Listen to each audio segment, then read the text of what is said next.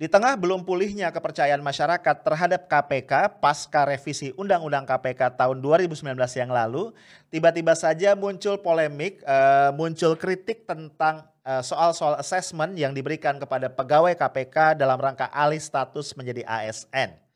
Uh, soal-soal tadi adalah yang menyangkut integritas kebangsaan, uh, netralitas ASN dan juga anti radikalisme. Karena beberapa soal tadi justru ditengarai ingin mendetek sejauh mana pegawai KPK ini pro terhadap pemerintah. Sesuatu yang tentu memprihatinkan karena seorang pegawai KPK justru harus menangani kejahatan-kejahatan yang menyangkut oknum-oknum pemerintah.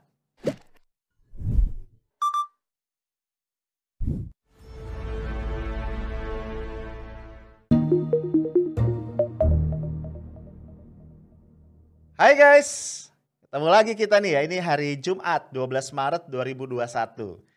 Gua duga nih, sebagian dari lu masih harus kerja ya. Ada yang ngantor mungkin atau ada yang work from home. Dan sebagian lagi yang agak bandel, mungkin ini lagi liburan ya, karena menganggap Jumat ini adalah Harpitnas alias Hari Kejepit Nasional ya. Sehingga lu bablas tuh ya, Kamis, Jumat, Sabtu, Minggu, curang emang. Oke, tapi apa pun itu gue tetap temanin lu di afternoon tea ya. Kita ngobrol-ngobrol santai aja tapi tetap uh, ada apa? Ada tema yang menarik ya, ada topik yang menarik. Nah, kita akan ngobrol-ngobrol tentang tes alias ujian ya. Gue yakin sepanjang uh, hidup lu ya dari SD sampai perguruan tinggi ya sampai kerja lu udah melewati banyak banget tes atau ujian. Ya sih ada tes waktu kita sekolah ya dulu namanya apa sih EPTA ya atau EPTANAS evaluasi belajar tahap akhir ya. Kemudian waktu kuliah ya ada UTS ada UAS ya ujian tengah semester ujian akhir semester dan ya macam-macam ya Waktu kita masuk uh, kerja ya, itu juga ada tes atau ujian. Ya kalau lu yang jadi pegawai negeri sipil atau sekarang ASN itu juga ada tes masuknya kan ya. Nah, ditambah lagi ujian yang paling berat tentu adalah ujian hidup ya, Bro. Oke, okay, Bro. Kita uh, obrolin ini ada tes yang menarik ya, yang memicu polemik yaitu tes atau assessment yang dilakukan kepada para pegawai KPK, Komisi Pemberantasan Korupsi, dalam konteks uh, persiapan mereka alih status menjadi ASN, aparatur sipil negara. Ya, kok harus halus kok harus alih status ya? Karena eh, kita tahu ya ini pasca revisi Undang-Undang KPK tahun 2019 ini salah satu poin yang harus ditindaklanjuti karena merupakan amanah dari undang-undang baru itu adalah tadi ya pegawai KPK kemudian sekarang akan berstatus sebagai ASN. Jadi sekitar berapa ya 1.300an gitu ya kalau gua nggak salah pegawai KPK itu harus segera alih status dan ditargetkan selesai pada awal Juni 2021. Ya cepet banget. Makanya tanggal 9 sampai 10 Maret kemarin tuh digelar uh, satu assessment ya kepada mereka. Nah, dalam assessment ini KPK tidak bekerja sendiri ya. KPK bekerja sama dengan uh, Dinas Psikologi uh, eh, TNI Angkatan Darat ya dan juga dengan BKN, Badan Kepegawaian Negara. Nah, ini yang memicu polemik ya. Di dalam uh, tes itu itu ada beberapa modul ya. Ada tiga materi yang merupakan materi wajib. Yang pertama adalah mengenai integritas berbangsa. Kemudian yang kedua adalah netralitas ASN dan yang ketiga adalah anti radikalisme. Nah ini ini menarik nih ya. Uh, eh, gue waktu ini baca judulnya ya, baru baca judul dari kelompok-kelompok soalnya. Ini gue bertanya-tanya, tiga hal ini kan sangat apa? Sangat uh, soft ya, sangat abstrak, menyangkut sikap gitu ya, menyangkut sesuatu yang bahkan ya secara psikologis tuh ada di subconscious mind, ada di alam bawah sadar, ya gak sih? Nah pertanyaan tuh gimana cara ngetesnya coba? Ya kebayang gak malu? nah guys Ternyata ini ini uh, dari beberapa pegawai KPK yang sudah mengikuti tes tadi, mereka ngerasa ya, ini assessmentnya nih berasa atau berbau-bau kayak uh, apa screening ideologi gitu ya. Jadi gue kalau dengar ini jadi agak gimana ya? Karena yang namanya screening ideologi ya, setahu gue itu hanya dikenal di negara-negara otoritarian ya negara-negara otoriter yang menganut satu ideologi yang memang represif gitu ya di mana warga negara itu tidak diperkenankan punya pemikiran yang berbeda. Nah, di situlah kemudian screening ideologi itu penting dilakukan. ya. Dan setahu gue juga screening ideologi ya uh, ada caranya ya nggak kayak gini ya. Ya tapi nggak tahu juga. Uh, atau juga dulu ya seingat gue di masa Orde Baru itu ada yang namanya litsus ya, penelitian khusus. Ini berlaku untuk mereka-mereka yang akan jadi anggota dewan misalnya ya, anggota DPR RI itu ada litsus. Waktu itu konteksnya untuk memastikan mereka tidak punya keterkaitan dengan organisasi terlarang seperti PKI ya, Partai Komunis Indonesia. Nah, kembali ke ke sini ya guys ya. Ini assessmentnya ternyata cukup lama ya, sehari penuh guys, itu dalam dua hari ya, eh, masing-masing jam 8 sampai jam 5 sore. Kebayang ya, butek-butek deh tuh ya. Nah, ada beberapa pertanyaan yang menarik ya, misalnya ya itu ada pertanyaan eh, skala sikap ya, skala sikap itu kita dikasih satu statement lalu ngasih skor ya, atau ngasih apa jawaban antara sangat tidak setuju, setuju dan seterusnya ya. Misalnya gini ya, ada pertanyaan yang gue bingung ya ini konteksnya apa. Orang Cina sama saja. ini maksudnya apa ya? Lalu ada pertanyaan lagi, penista agama harus dihukum mati. Uh, ah, gue menduga nih ya, uh, jawaban yang di-expect adalah sangat tidak setuju. Walau alam ya, tapi kok gue ngerasa ke situ ya. Lalu ada lagi pertanyaan, demokrasi dan agama harus dipisahkan. Ya, gue duga eh, dugaan gue ini mengarah kepada uh, keinginan atau apa niat untuk mendetek ya. Ini si uh, pegawai KPK ini yang mengisi tes ini pro politik identitas atau enggak? Iya kan? Ya lu tahu ya, uh, sering kali yang namanya politik identitas guys itu dikasih konotasi negatif yang namanya itu eh, yang namanya politik identitas tuh misalnya gue memilih seorang kandidat ya karena agamanya, karena sukunya atau karena sebab-sebab yang lain yang sifatnya identitas yang melekat pada orang yang bersangkutan. Ya kalau menurut gue namanya demokrasi ya nggak ada masalah ya. Selama kemudian politik identitas itu diekspresikan ya lewat perangkat-perangkat, lewat fasilitas-fasilitas demokrasi yang memang dibenarkan oleh konstitusi. Nah tapi nampaknya ini diarahkan ke situ ya. Jadi pegawai KPK yang misalnya ya tidak ingin memisahkan eh, agama dengan demokrasi ya ini dinilai buruk ya gitu ya. Bisa jadi ke arah sana ya. Nah yang lebih seru lagi guys, ini ada pertanyaan yang meminta pendapat mengenai uh, Habib Rizik Syihab. Gua bingung. Korelasinya apa ya? Kemudian juga uh, sikap terhadap gerakan 212. Ya, gua kebayang nih ya kalau ada pegawai KPK yang mengatakan sangat setuju terhadap gerakan 12 itu mungkin ya skornya langsung minus. langsung anjlok gitu skornya. Nah, guys, uh, perlu di apa ya perlu kita pahami ya ini ada beberapa persoalan mendasar ya mengenai soal-soal serupa ini ya. E, pertama adalah masalah relevansi.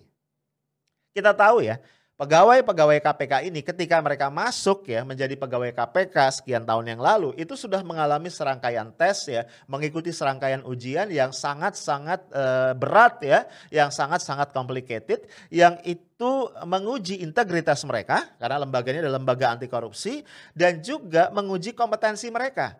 Karena kita tahu bahwa kasus-kasus korupsi itu berbeda dengan kasus kriminal yang bersifat umum lainnya ya itu butuh kejelian, butuh strategi ya, butuh pemahaman karena konteksnya bisa macam-macam ya. Kita tahu bahwa yang namanya korupsi itu bisa disembunyikan dengan sangat halus sehingga tidak semudah itu untuk didetek dari permukaan. Nah tesnya itu sudah demikian complicated gitu ya. Ya lu bayangin kemudian mereka dites hal-hal yang sama sekali tidak relevan dengan uh, pekerjaan, dengan tugas, dengan fungsi mereka sehari-hari sebagai pegawai KPK. Nah, gue waktu ngebaca soal-soal ini gue ngebayangin ya, misalnya ada penyidik senior KPK ya, sekelas uh, Pak Novel Baswedan misalnya. Lu bisa bayangin ya sih kalau Pak Novel Baswedan itu dipaksa ya tanda kutip ngejawab pertanyaan-pertanyaan kayak begitu. gue yakin ya dia akan geleng-geleng dan aduh ini apa sih gitu ya. Jadi satu masalah relevansi. Karena yang namanya tes itu mestinya kan menguji kompetensi yang dibutuhkan ya untuk seseorang itu melaksanakan peran tugas dan fungsi pokoknya. Itu satu. Nah, yang kedua yang gua khawatirkan adalah ada bias kekuasaan. Nah, ini yang yang sangat gua khawatirkan. Apa artinya? Artinya jangan-jangan kemudian ya tes ini justru uh, ditujukan ya entah sadar entah enggak sengaja atau enggak tapi gue sih nggak yakin kalau nggak sengaja ya Tes ini justru ditujukan untuk memilah ya, mana-mana pegawai KPK yang itu pro pemerintah dan mana-mana mereka yang tidak pro pada pemerintah. Dan kalau ini benar ya, uh, sinyalemen ini benar, bahaya bro. Ya. Kenapa gue bilang bahaya? Karena secara mindset, secara mindset menurut gue, yang namanya pegawai KPK itu harus tanda kutip beroposisi. Ya, dia harus skeptis terhadap pemerintah. Kenapa? Karena yang namanya korupsi ya ini adalah lahan, bukan lahan juga, bidang tugas mereka ya, fungsi mereka atau, atau jenis kejahatan yang menjadi tugas mereka untuk mengusutnya, ini adalah jenis kejahatan yang tidak mungkin terjadi kalau tidak berkolaborasi dengan uh, oknum-oknum atau pejabat-pejabat pemerintah. Ya, jadi kalau kemudian ya pegawai KPK itu uh, pro pemerintah, tunduk pada pemerintah secara mindset tentu akan sangat berbahaya. Ya, kebayang aja nih kalau kemudian yang terseleksi adalah pegawai-pegawai yang uh, kompromistis ya, pegawai-pegawai yang apa tunduk gitu ya. Itu gawat menurut gua, bahaya. Ya. Itu yang kedua ya. Jadi ada problem yang menyangkut uh, keberpihakan tadi ya. Nah, yang ketiga nih. Nah, ini persoalan teknis tapi juga penting ya. Ada problem yang berkaitan dengan uh, apa namanya uh, efektivitas dari tes itu. Yang tadi sebenarnya udah gue singgung sedikit ya. Misalnya gue pengen ngecek ya sejauh mana seseorang punya wawasan kebangsaan atau sejauh mana seseorang cinta NKRI. Nah, apakah itu bisa gue cek lewat pertanyaan-pertanyaan? Ya, ya lu tau lah ya, eh, tes-tes psikologi yang standar aja itu sebenarnya uh, to some extent itu bisa kita apa? Bisa kita bohongin ya jawabannya ya. Kita bisa faking good gitu ya. Apalagi pertanyaan-pertanyaan seperti ini. Ya kalau gue nih jadi pegawai yang dites ya gue cukup memberikan jawaban-jawaban yang sifatnya normatif. Dan insya Allah gue aman bro. ya, jadi jadi mubazir gitu ya. Ngabisin waktu dua hari, sekian jam, itu sekian koruptor lepas. Karena pegawai KPK termasuk para penyidiknya nih lagi rame-rame ikut tes ini gitu ya. Kemudian problem berikutnya adalah problem yang uh, kalau kita bicara psikometri ya ilmu pengukuran dalam psikologi disebut sebagai problem uh, validitas. Ya. Ya problem validitas ini juga uh, cukup cukup serius ya, guys. Karena apa? Karena misalnya begini ya.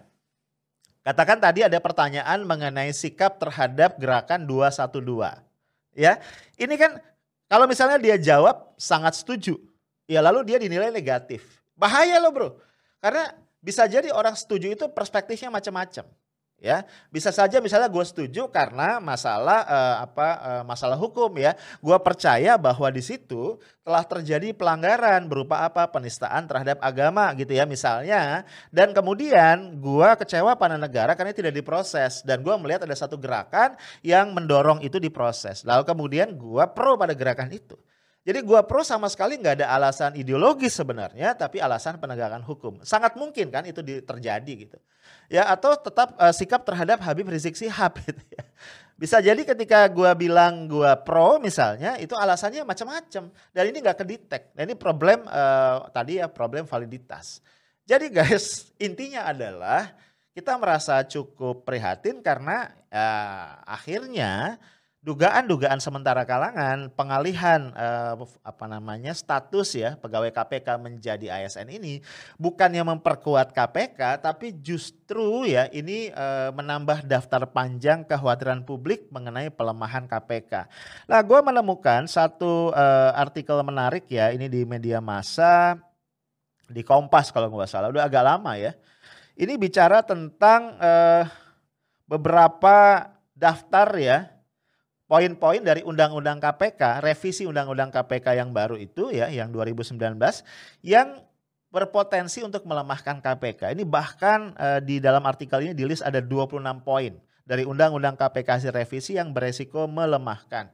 Nah gue nggak bacain semua ya karena 26 ini banyak banget. Tapi intinya di situ yang disoroti salah satunya adalah tadi persoalan uh, status ya dari pegawai-pegawai KPK. Nah guys, uh, padahal ya pada sisi yang lain kita melihat KPK hari ini menghadapi challenge eh, tantangan-tantangan yang uh, hebat ya, yang semakin berat. Ya misalnya salah satu yang sampai saat ini masih menjadi sorotan publik adalah kasus korupsi bansos di Kemensos yang belum tuntas. Ya uh, publik sempat cukup antusias, cukup optimis ketika KPK menangkap mantan Mensos Juliari Peter Batubara. Ya nggak sih?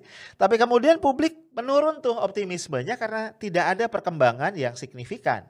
Ya, memang ada beberapa orang yang ditangkap bersama Juliari. Total kalau gue nggak salah ada lima orang tersangka, tiga dari Kemensos, kemudian dari pihak swasta. Namun setelah itu belum ada lagi.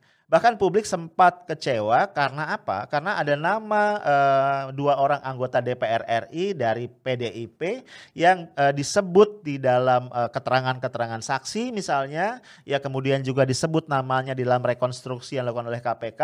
Yang gue maksud adalah Isan Yunus ya, itu ternyata hilang dari surat dakwaan jaksa ketika jaksa mendakwa Harifan Sidabuke. Nah untuk yang kemudian uh, nama Isan Yunus bersama Herman Heri, ini juga koleganya di Dewan yang menerima menerima jatah pengadaan bansos kembali disebut oleh jaksa ketika melakukan penuntutan terhadap Adi Wahyono. Nah ini kan satu challenges ya, sehingga publik itu sebenarnya menanti pembuktian. Apa betul KPK itu tidak bisa dilemahkan sebagaimana janji dari Firly Bahuri? Ya, atau sebaliknya, betul bahwa undang-undang KPK yang baru direvisi di 2019 itu ternyata memang efektif untuk melemahkan KPK. Nah guys uh, ke depan ya tentu saja publik akan terus menanti dan menunggu dan gue sangat berharap sebenarnya KPK itu bisa membuktikan bahwa dugaan-dugaan pelemahan tadi tidak benar. Oh ya guys, gue ingin mengingatkan bahwa di change.org itu ada satu petisi hukum mati Juliari Peter Batubara, koruptor bansos COVID-19 ya. Kita ingin sekali banyak dari lu bisa mendukung uh, petisi ini sehingga punya daya dorong yang kuat ya. Gue akan tinggalkan uh, linknya di kolom komentar. Itu aja dari gue, stay, uh, stay tough, smart, and professional. Assalamualaikum warahmatullahi wabarakatuh.